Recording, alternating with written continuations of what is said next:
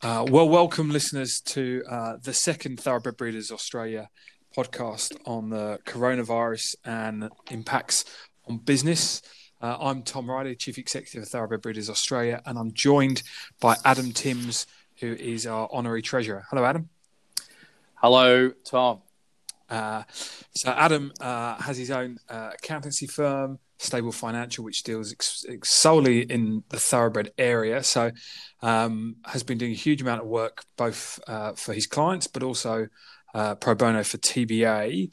Um, and I really thought it'd be good to have another chat about one area of government assistance. Uh, and that's the JobKeeper. Adam, it's a, it, it's in terms of the assistance out there for businesses. This is probably the big one, isn't it? Well, it's 130 billion, so it's uh, massive. You know, I think it could even be the largest ever. So, um, yeah, it's it's a game changer for some, I think. But yeah, we've got to get it right. So, um, yeah. thanks for thanks for uh, inviting me on today, and, and uh, welcome to everyone. And I think you know, before this was announced, one of the things that TBA was saying to government was that some form of wage subsidy uh, was was something that was really needed because we've got a business where you know it is uh, we need a lot of people to look after the horses. And you know even if your income's slashed you need those people to be able to look after after the animals so i think we were one of the industries where this was sort of most needed. Um, it's obviously been put together very quickly. It's not without complications is it adam? Look i, I compare it a bit to the gst when it it started in 2000. Uh, at the time, uh, if you're old enough, you remember it was almost as if the world was going to end. Um, but but now it's it's like second nature, and, and this is a bit the same. I, I think uh, uh it's it's very new, of course, uh, and there's some some real risk of getting it wrong because if you are overpaid. Uh, if your subsidy is overpaid, then you'll be required to pay that back with interest and penalties. So, um, it, it's not straightforward. It, it's self-assessed as well, so um, that's probably the complicating part, Tom. Okay, so let's sort of kick off with some of the basics. I think a lot of people will know that it's um, up to fifteen hundred dollars per fortnight, and that's going to be paid. Is that money going to go directly from the government to employers or directly to employees? No, it goes to the employees via the employer. So this scheme, and, and along with a lot of the others that have been announced recently, encourages uh, cooperation of employer employee. And this is one example. Um, it is in arrears, uh, but it will be paid eventually to eligible employers that uh, meet the conditions. Okay, and, and you mentioned conditions. What are the criteria for your business to be eligible? So, for an employer, um, they they need to uh, have been in business uh, at one March 2020 and had that's that's the critical date. So your employees that on the books at one March 2020.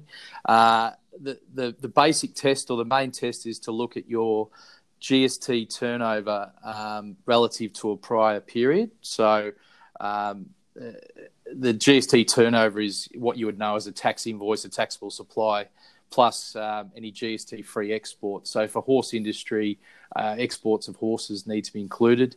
Um, but but probably the, the interesting part, Tom, is the, the test period. So, uh, how do we determine uh, if our revenue uh, now, which needs to be a, a, significant drop of at least 30% uh, compared to the prior period the year before? Okay, uh, so we're looking, we're looking, you know, your revenue, in simple terms, your revenues dropped 30% in the same time period as, as, as last year. Obviously, in the breeding industry, um, let's take Melbourne Premier, for example, uh, the sales started, I think, on the 1st of March, um, really probably before the full impacts of coronavirus were being felt in the economy. Um, so lots of people might have had a, a, a good sale.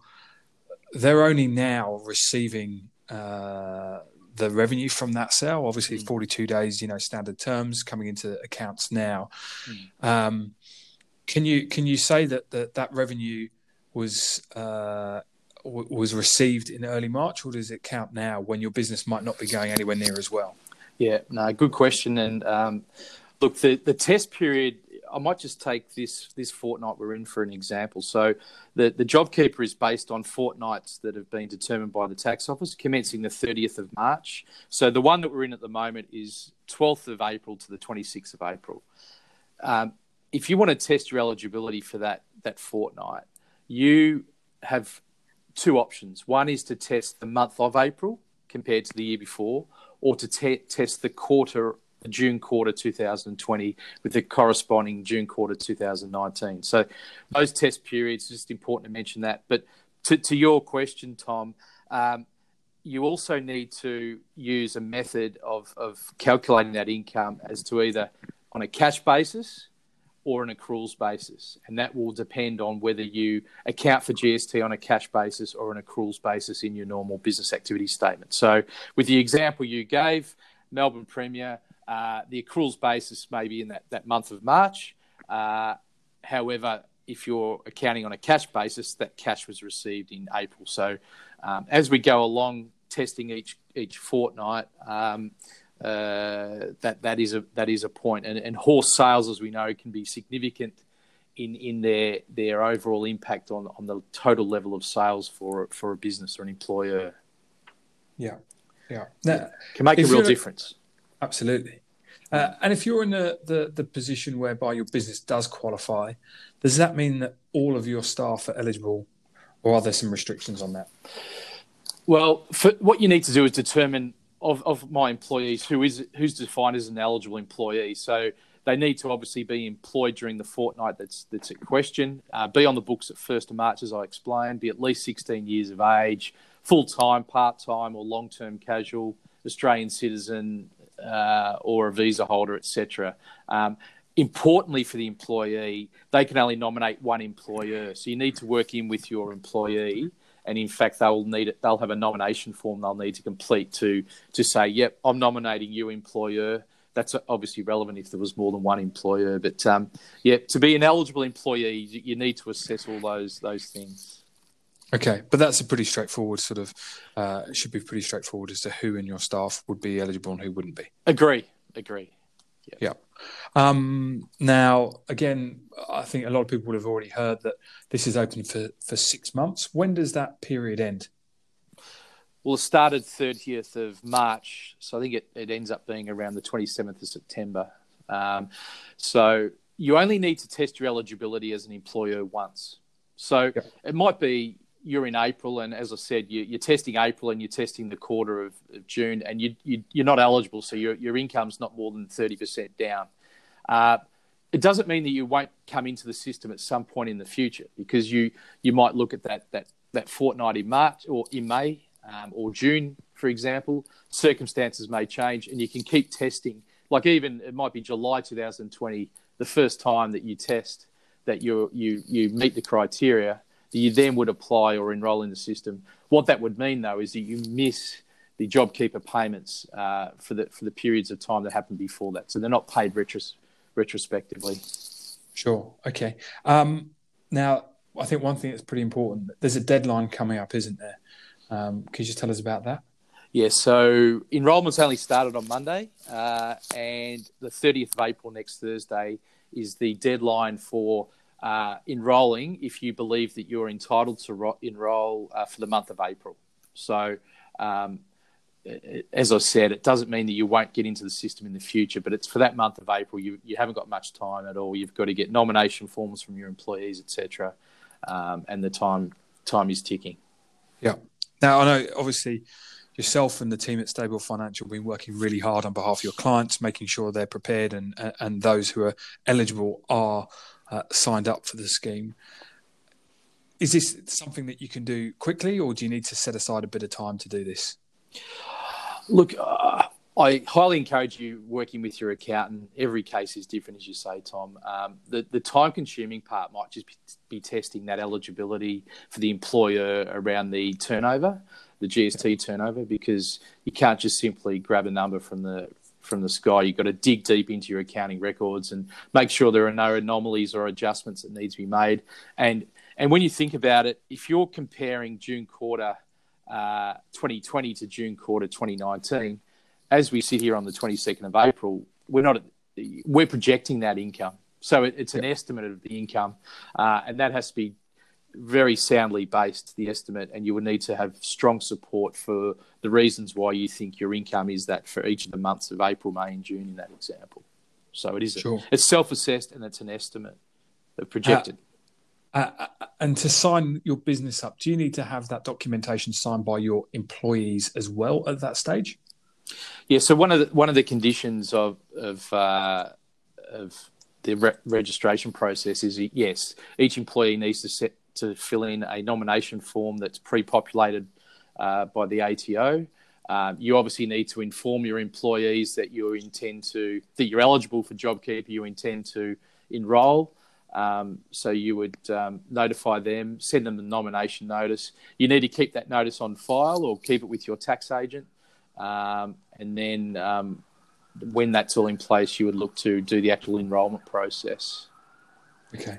Uh, what about what happens to a staff member? You know, there might be someone who's on part time uh, basis, maybe working one or two days a week, who doesn't get paid fifteen hundred dollars a fortnight. Are they eligible? Well, they would be eligible if they meet the criteria that I mentioned earlier for an eligible employee. So they're on the books at 1 March, uh, they're permanent part time, they're at least 16 years of age, etc., etc. Uh, so if they're eligible and the employee employer sorry wants to to enrol, then all those eligible employees form part of that JobKeeper program for that employer. Okay, and then does that member of staff essentially get uh, uh, if they're working, let's say, one day a week, for example, uh, are they now going to get a big pay rise and, and get paid fifteen hundred dollars a fortnight for doing their one day uh, one day a week, or as an employer, are you just going to pay them the same amount? One of the conditions of of receiving the JobKeeper uh, payment, and you you each fortnight need to, uh, sorry, confirm on a monthly basis with the ATO that you have done this, and and your payroll system will link in with the ATO, so will, they will know this. You need to have paid the fifteen hundred for each employee. So if you don't pay the fifteen hundred dollars, then you won't get the JobKeeper payment. An area that we're just trying to work with at the moment to get to the bottom of is if you say you inadvertently um, paid an employee less than fifteen hundred dollars or, or deliberately paid them less than fifteen hundred. Does that put the whole JobKeeper payment in in doubt for the rest of the staff, or is it just for that one employee? So. Um, I don't have a definitive answer for that today, but that's something we're working on. And, and these rules are very, very new, and they are and they seem to be changing almost on a daily basis. Okay, and, and so let's say we've got the, the staff member who's working one day a week. We're now going to pay them fifteen hundred dollars a fortnight. Yep. Can I say to that staff member, "Well, you're getting paid uh, more, uh, yeah, I want to see you back on the farm mm. an extra two days a week or an extra two days a fortnight. Can I ask them to work more? Uh, I'll, I'll, answer that one by saying I'm not an employment lawyer, but I, I do I do think you'll have you'll ha- you will battle to to make them work that, that extra for that for that uh, that money. That the the methodology there is that you're not going to be out of pocket as an employer. The the governor actually funding that fifteen hundred dollars, and the idea of JobKeeper is literally to keep people in work or on the books. So um, it, it, makes sense that uh, it, it, goes against the grain that somebody's not going to be working for that money, but that's the design of the, this program, which is limited to the six month period. Sure, sure, and I guess some, you know, hearing the treasurer on radio and, and interviews, you know, also hoping that this works as some sort of stimulus into the economy, so that people have more money in their pocket to, to spend, as well as securing jobs. Yeah. Uh, let's say I'm an an eligible employer, uh, and I have eligible, and all my staff members are, let's say, eligible, meet that criteria too. Do I have to put them all on? Yeah, but I believe so, Tom. I believe so. If, if you've um, if you're deciding that you want to elect to be part of the JobKeeper system, um, each eligible employee would need to be part of the program. Okay. Um, now, a key question you touched on earlier. You said it's paid in arrears. When, uh, as an employer, will I start seeing some government money? Because you know potentially I'm paying out my wage bill's actually increased. You know, especially if you've got those those casuals or part time, sorry, who, who who aren't earning that fifteen hundred dollars a fortnight. I'm now essentially having to pay them at that level. Mm. When can I expect to see some money coming into the accounts? Yeah, okay. So the first two fortnight periods, so the one we're in at the moment ends on the, the 26th of April. Uh, the payments for that period of time, the first month, if you like, will come through in the first two weeks of May. Uh, our discussions with the ATO Uh, that we, we expect that in the first week of May, but they do have up to two weeks to pay it. And if you fast forward into future fortnights, it'll be the same. So the fortnights that are in May, that'll be paid in the first week of June. The fortnights in June will be paid in the first week of July. So effectively, there's about a, a month in arrears. Okay. All right. Well, look, um, it's not uh, it, it's not the most straightforward of processes. Uh, I think it's really important to say and to emphasise again that um, I know you feel very strongly about this that, that people should reach out and get their own advice because every every situation is going to be different. That's right, isn't it? Well, absolutely. I, have got a fantastic team at Stable Financial and we're doing really well. But you you've literally got ten days to get this in place, and there's a risk because what I don't want to see in six months' time is that uh, an employer is asked to pay the money back with interest and penalties, and uh, there could be just a slight error in calculations on the eligibility. Uh, you need to be mindful too that you need to maintain records for five years in this program. So the ATO can come looking and scrutinise uh, within the next five years, and I dare say they will. Um, so just don't game the system, um, and and also there's there's the ability of the, the government to change the rules in the next six months. You know, there might something might happen that they didn't envisage happening as part of their design of the system, and they have got the ability to change the rules. So be mindful of that. What what we're doing today might not be the case in a week or, or month's time. Sure. Okay. And is there anything else that you think is relevant for people to, to, to know or to, to hear? Uh, look, outside of those integrity measures, um, remembering the cash boost is over and above these job keepers. So uh, the, the cash boost is tied into your BAS, and that's where the pay as you go withholding will be covered by the government in 100% to a maximum of, of $100,000 over six months. So they the cash for that starts the 28th of April. So there really is some green green sort of shoots around cash flow uh, for employees at, employers at the moment. We've got the cash boost and we've also got JobKeeper. And the good thing about Cash Boost is that essentially it's all done for you, isn't it? Exactly. You need to lodge your BAS, um, and it, and it will be automatic through the ATO system. So because of the timing of, of these measures, these stimulus measures, uh, they're using existing systems. Uh, but look, uh, I just highly recommend you use your accountants in these areas. Um, that's not a sales pitch, Tom. It's just uh, this is what we do, and, and um, we need to get it right for everyone. Sure, and, and I think even just talking through some of the, the, the practicalities around JobKeeper, it's quite clear that it's not necessarily straightforward. Um, you know, working out whether you're an eligible business or not um, you know, it's it's not something um, that that uh, that everyone's going to get their head around straight away. No, and and look, thirty percent is a big big drop. You know, I think if you're down thirty percent, uh, there's there's some fundamental issues there from a cash flow perspective, and and again, just the nature of the horse industry, we can have some, with seasonality and, and just when horses are actually sold. Um, year on year comparing, there can be some quite um, different and, and unusual outcomes. So again, just t- spend some time on those tests for the eligibility. Okay. All right. Well, look, Adam, thank you so much uh, for for uh, giving us your time and sharing your thoughts, and thank you to everyone for listening as well. Yeah, that's a that's an absolute pleasure, and I wish everyone the very best. Okay. Well, thank you very much, and uh, I think that brings us to an end. Thank you.